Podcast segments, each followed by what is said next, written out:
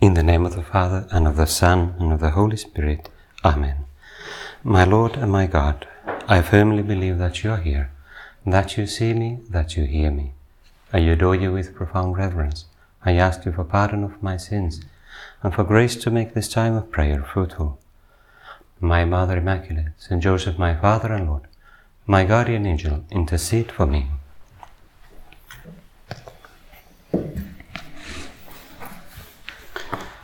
So we'll have a bit shorter meditation than usually, but we have, in a few days, we are celebrating the um, solemnity of Corpus Christi, the solemnity of the body and blood of Christ.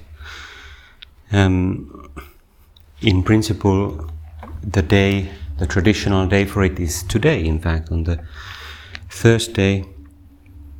Uh, this Thursday, one week, like 10 days after Pentecost, but in countries where it's not a solemnity of fe- feast of obligation, it's transferred to the following Sunday. So we, in Finland and many countries, we celebrate it on Sunday.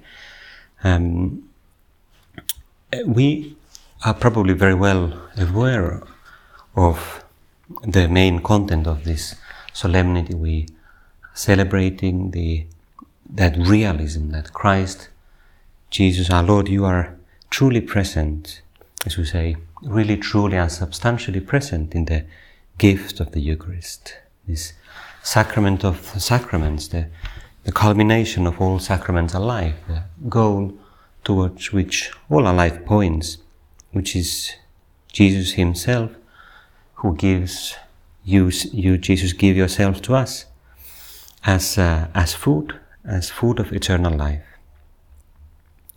And this is an anticipation of eternal life in, in heaven, where we receive, as it were, our life, our sustenance from God directly. But I thought we could do our meditation and our prayer this evening following a few ideas uh, about the history of Corpus Christi. At least I'll begin with some ideas on the history of Corpus Christi. I recently found a nice article that tells a bit about it, and and it's quite beautiful.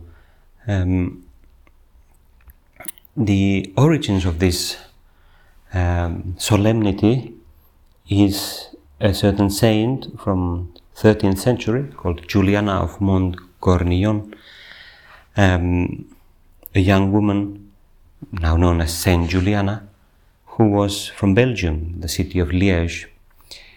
And there was a kind of a vision that she had. She was uh, some sort of a nun or sister living in, in kind of a um, life of prayer. Um, she had a vision from a young age where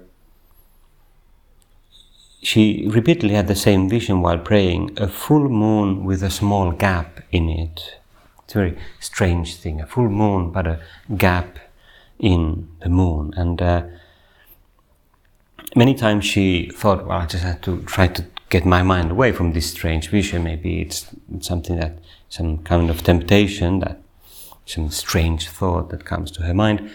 But it kept coming back and again and again. And then in kind of a mystical encounter with, with Christ, she understood that uh, the moon represented the church, while the gap signified the lack of a feast, feast day that God desired. Kind of a funny thing to think. But uh, so basically, Christ commissioned Saint Juliana with the task of effecting the institution of a feast of his body and blood. Why? Because Holy Thursday by that time had been overshadowed by the washing of the feet and the remembrance of the Lord's Passion. It's kind of interesting when I thought when I read this, we are so used to thinking about Thursday as the day of the Eucharist that it's hard to think of a time when that wasn't the case. In fact, I don't know about you, but many of us have learned from that ancient tradition of the church, from also the founder of Opus Dei, to think of different days of the week for different devotions, like Monday for the Holy Souls in Purgatory, Tuesday Guardian Angels, Wednesday Saint Joseph, Thursday, obviously the Eucharist. We wouldn't think Thursday is the washing of the feet or something. That would sound a bit surprising. Obviously, on Holy Thursday in Holy Week, um, washing of the feet is, is part of the celebration, but you know, the Lord's Passion is for Friday, Saturday is for Our Lady, and Sunday Holy Trinity. Obviously, Holy Thursday is for the Eucharist. But it is for like that for us precisely because of this um, this message that Saint Juliana received. And it was quite a there were many different steps before it became became like a universal feast. She started telling different people in the church about this and got some support from ecclesiastical figures. But also she met with resistance from a fair share of clergy, says this article. Why? Because they they objected to the new feast on the grounds that the Eucharist was already honored each day at Mass. That's kind of interesting also that you could, that's true in a sense. They had a point.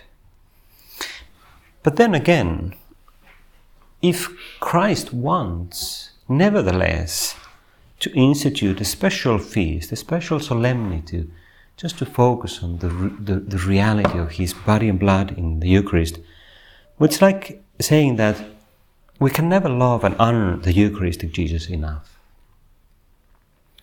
And I thought that would be kind of the, the message for us, for our prayer, in, especially in these few days leading to Corpus Christi on Sunday. Jesus, I have so many opportunities to, to spend time with you, especially well in this house. I live in the same house with our Lord. And I too can become used to your presence, Jesus. I can I come here to greet you uh, every time I come home and every time I go go out. But even I can fall into that you know, being so accustomed to it, being so used to it, that I do it kind of in rapidly and then saying, you know, bye Jesus, and then without really thinking about, well, by Jesus, you know, here I am, Jesus, you know, my Lord and Savior, my Lord and God. Jesus, I don't want to get used to your presence. And of course, your presence is a great mystery, the, the mystery of mysteries.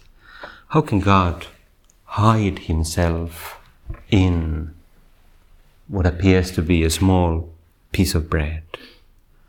Well, of course, the answer is God can, if he wants to. Is it appropriate, we might ask, is it appropriate for God to hide himself in a piece of bread?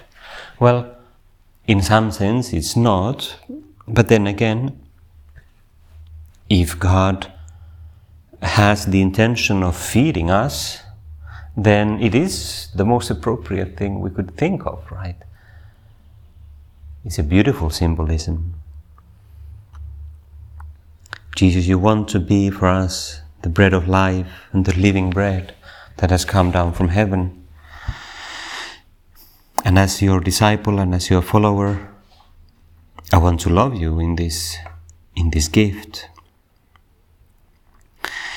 So gradually, Corpus Christi became more, more widespread, and the, the definitive step happened when some years later, when Saint Juliana was already de- dead, there was a guy called Jacques Pantaleon, who at one time was Archdeacon of Liège, of this city, and then he became the Pope. He became Pope Urban IV, and as Pope, he issu- issued the bull Transiturus de hoc mundo, which made Corpus Christi feast for the entire Latin Church on the Thursday following the octave of Pentecost.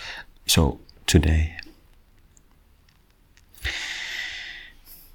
So one thing that we can we can we can take to heart on this on these days is that we cannot love and honor the Eucharist too much and also that um, even though always the most important thing is an interior devotion, an interior respect, interior prayer, a personal relationship with God, nevertheless also external devotion, external signs of adoration are also very important.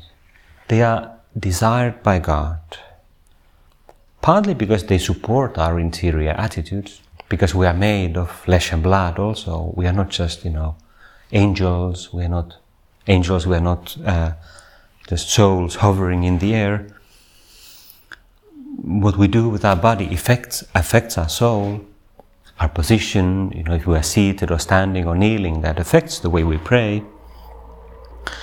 And also further, because the church is a body, it's a community, and with the external acts of devotion, we build up the church also as a community. And we, we show, we make it visible, we somehow embody, incarnate what we believe.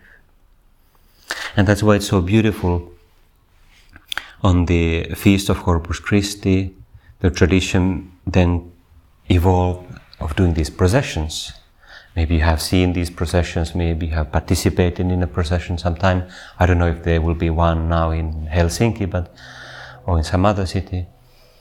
Um, processions of uh, a priest carrying, and there's a beautiful music and singing and choir and flowers and prayers going around the block, for example. It's a beautiful, beautiful custom, saying that Jesus is here. Jesus, you are here. I wanted to take, just before we finish, in a couple of minutes, I wanted to take a few ideas from um, Bishop uh, Javier Echevarria, the previous prelate of Opus Dei. He wrote a long letter on the Eucharist for the year of the Eucharist in 2004. Um, and he, at one moment he talks about the importance of acts of adoration. And as we hear these words, we can also think about the coming days. You know, after the Feast of Corpus Christi, there's the octave, eight days of uh, prayer, where we'll, where we, when we will also have a daily exposition of the Blessed Sacrament in this house, with kind of a solemn benediction with the Eucharist. Where he writes that before this mystery of faith and love, we fall down in adoration. Only thus can we adequately show that we believe that the Eucharist is truly Christ, really and substantially present, His body, His blood, His soul, and divinity. External signs of adoration, bowing our head or body, genuflecting, prostrating ourselves, these are always intended to express reverence and affection, submission, total self abandonment a desire for union and service, and of course nothing at all of servility. True adoration does not mean separation, distancing, but loving identification.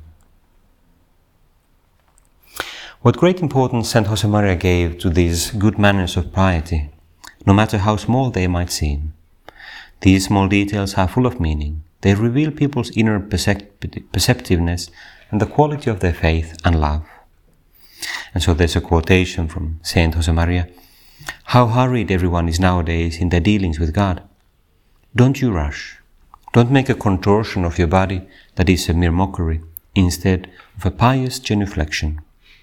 Make a genuflection like this, slowly, reverently, well made. And as you adore Jesus in the Blessed Sacrament, say to him in your heart, Adoro te devote, latens deitas. I adore you, my hidden God. Of course, you don't have to say literally exact those words, but you can say also, Jesus, I believe you're here, or Jesus, I love you, or Serviam, I, will, I want to serve, I want to be useful. Here I am, because I believe you are here also. So let's make an act of faith. Jesus, I believe in you. And whenever we are before the Blessed Sacrament, the Eucharist, let's make an act of faith to and ask more, ask for more faith. Jesus, give me more faith. We can also take advantage of the hymn Adoro te devote, which was written uh, for this feast also by Saint Thomas Aquinas. Um, it's a beautiful hymn full of theological riches. There are nice translations in many languages. Um, let's take advantage of those uh, those eight days of adoration. It's not obligatory for you, you to participate every day, but if you can, it's a wonderful idea. It's never waste of time. We sometimes might feel, oh, I have so many things to do or other things to do. It's true. But if I'm able to be and really to adore Christ present in the sacrament in these days, what a wonderful way of spending our time. No doubt the best and for eternity, the most efficacious, the most fruitful way of spending it.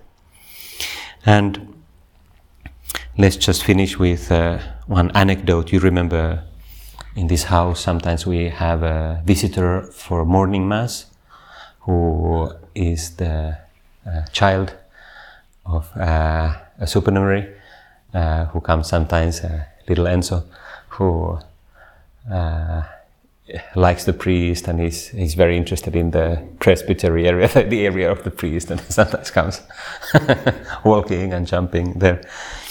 Well, someone told the other day uh, he was in, in a mass of Father Rudolf, and uh, then it happened once that uh, when Father Rudolf raised the host for Ecce Agnus Dei, Behold the Lamb of God who takes away the sins of the world, well, uh, the little child happened to be standing just in front and they started waving like, like Jesus.